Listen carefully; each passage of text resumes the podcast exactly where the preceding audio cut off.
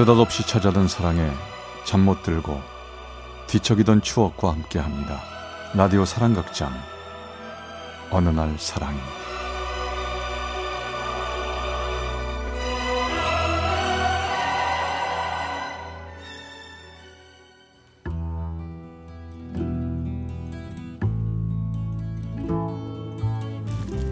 사랑의 체험수기 어느 날 사랑이 제육십오화 최고의 선물.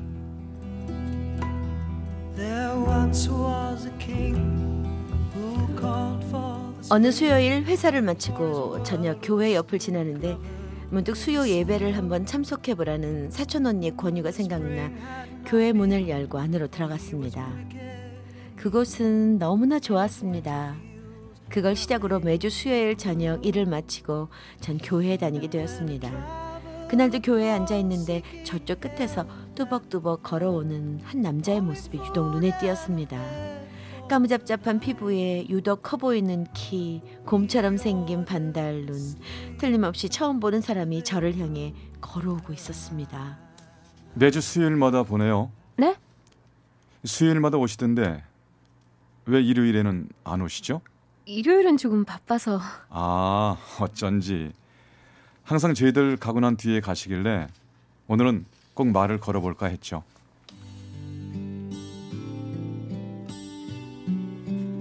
저희들은 이렇게 처음 대화를 시작하게 되었습니다. 처음이었습니다. 가슴이 두근거리는 느낌. 이상하게도 일을 할 때에도 얼굴이 떠올라 저 혼자 웃는 시간이 늘어났습니다.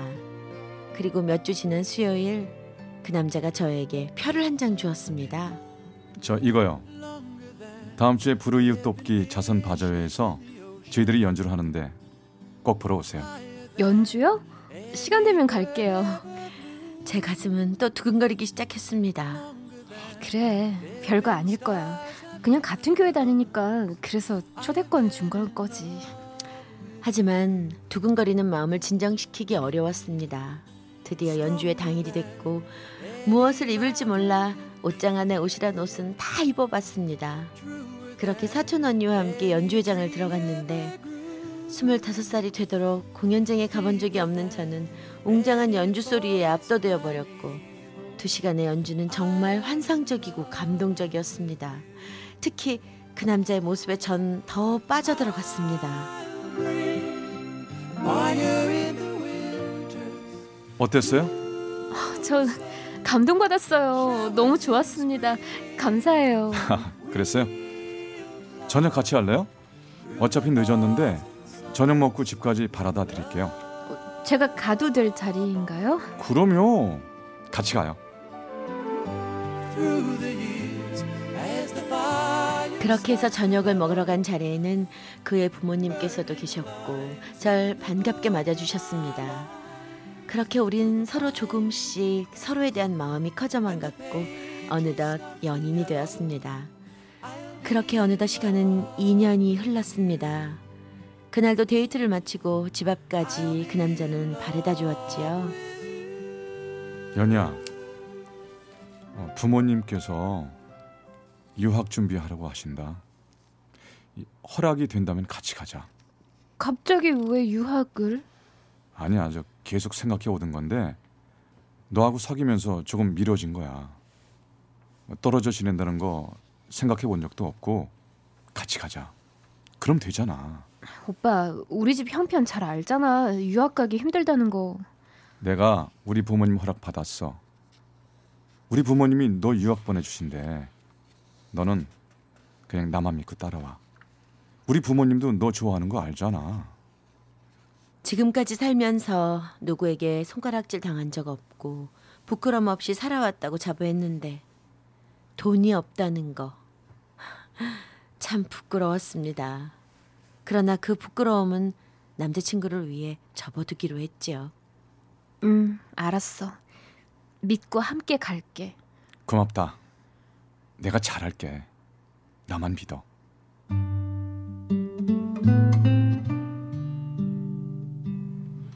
전 그렇게 유학 준비를 조금씩 했습니다. 여권 신청도 하고 옷도 챙기고 친구들에게 연락도 하고 그 남자를 만나면서 내 인생이 참 많이 행복해졌다고 느꼈습니다. 그렇게 우리 두 사람의 유학 갈 시간이 점점 다가왔습니다. 아이고, 난 걱정이다. 그 유학이 아무나 가는 거냐, 그게? 그 사람 못 믿으세요? 우리 정말 진실로 사랑해요. 아마 잘하고 돌아올 거예요. 걱정 마세요, 아버지. 에휴, 부모로서 해준 게 너무 없어서 그렇지 그저 미안할 뿐이요. 그 사람이 대학 못 간 거 부끄러워하지 말랬어요. 배움에는 나이가 없다고. 나 잘할게요. 에휴, 너만 믿음아.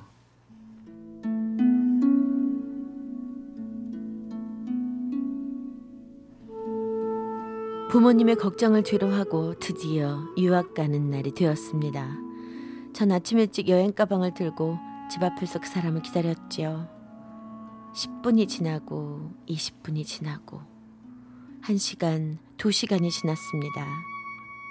정말 이상했습니다. 아무리 전화를 해도 그가 전화를 받지 않았어요. 세 시간 정도 지났으려나? 제 전화기가 울렸고 바로 오빠 어머니 목소리가 들렸습니다. 아유, 교통사고가 났구나 얘야. 지금 정신이 없어서 지금야 내 생각나서 전화를 했단다. 네? 뭐라고요? 교통사고요? 전 그 길로 병원 응급실로 뛰어들어갔습니다. 응급실로 향하는 내내 택시 안에서는 머릿속이 하얘졌지요. 괜찮을 거야. 그냥 가벼운 사고일 거야. 아무 일 없을 거야. 도착한 응급실 벽 쪽에는 오빠 부모님께서 부둥켜 안고 있었고 누나들이 전부 모여 있었습니다. 아, 아버님, 어머님, 오빠는요? 저 제일 안쪽에 있어. 그 사람은 많이 아파 보였습니다. 오빠, 오빠 나왔어, 연희. 괜찮아? 어. 걱정하지 마. 어떡해, 오빠.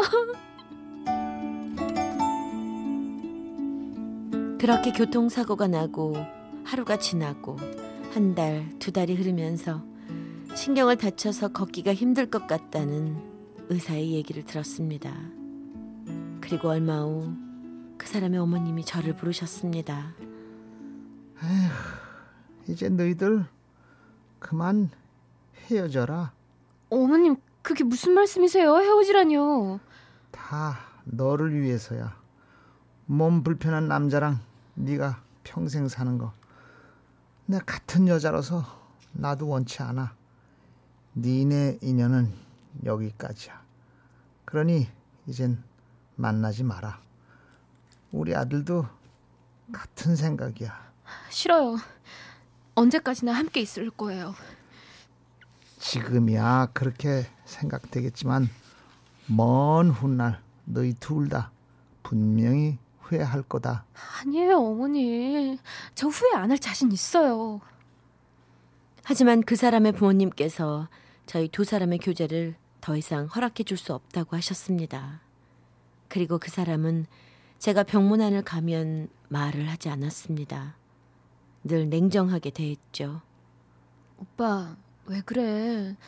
난 그대로야. 저, 오빠가 지금은 힘들어서 그런 거야. 다 괜찮아질 거야. 싫어. 다 싫어. 너 병원에 오지 마. 그리고 나 괜찮아지지 않아. 알았어? 오빠, 그러지 마. 부탁이야. 나가. 그게 내 부탁이야. 우리 관계는 끝났어.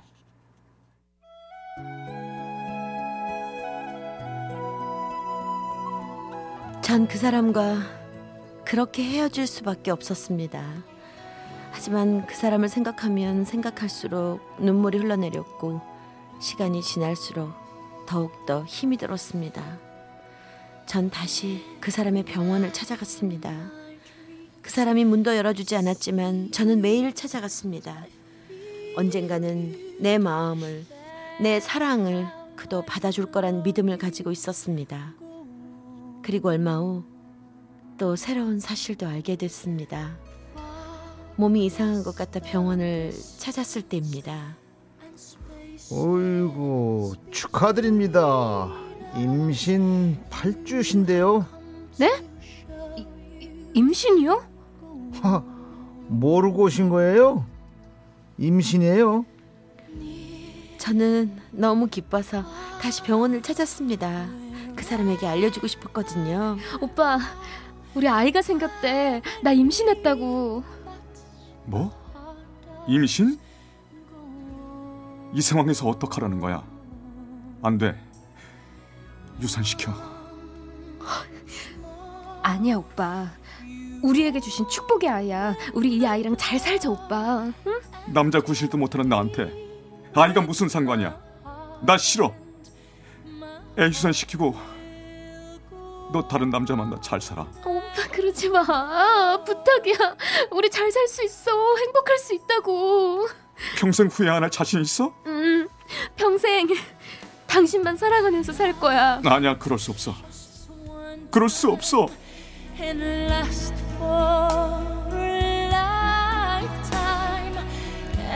저의 한결같은 마음에 결국 그 사람은 저와 우리 아이를 받아들여 줬습니다.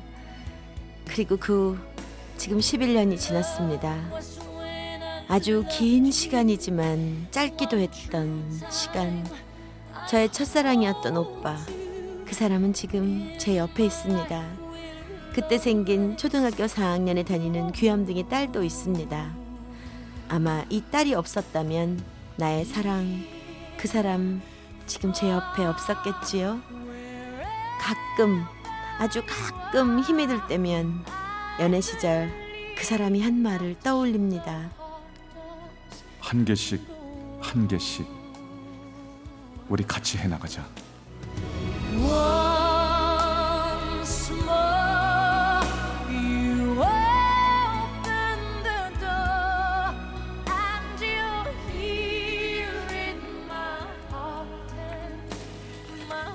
이 말, 그 사람이 저에게 한 말이기도 하지만 그 사람이 병원에 있을 때 제가 그 사람에게 한 말이기도 합니다. 걷기 힘들 거라는 그 사람은 이제 약간씩 걸을 수 있게 되었고요. 의사도 주변에서도 모두 기적이라고 합니다. 그리고 우린요, 또 하나의 기적을 준비하고 있습니다.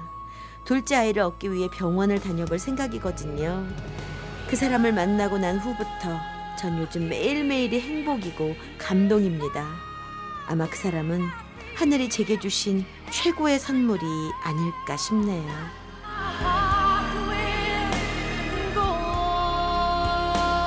대구시 남구 대명동의 이보연 씨가 보내주셨습니다. 어느 날 사랑이 제육십오 화 최고의 선물 편이었습니다.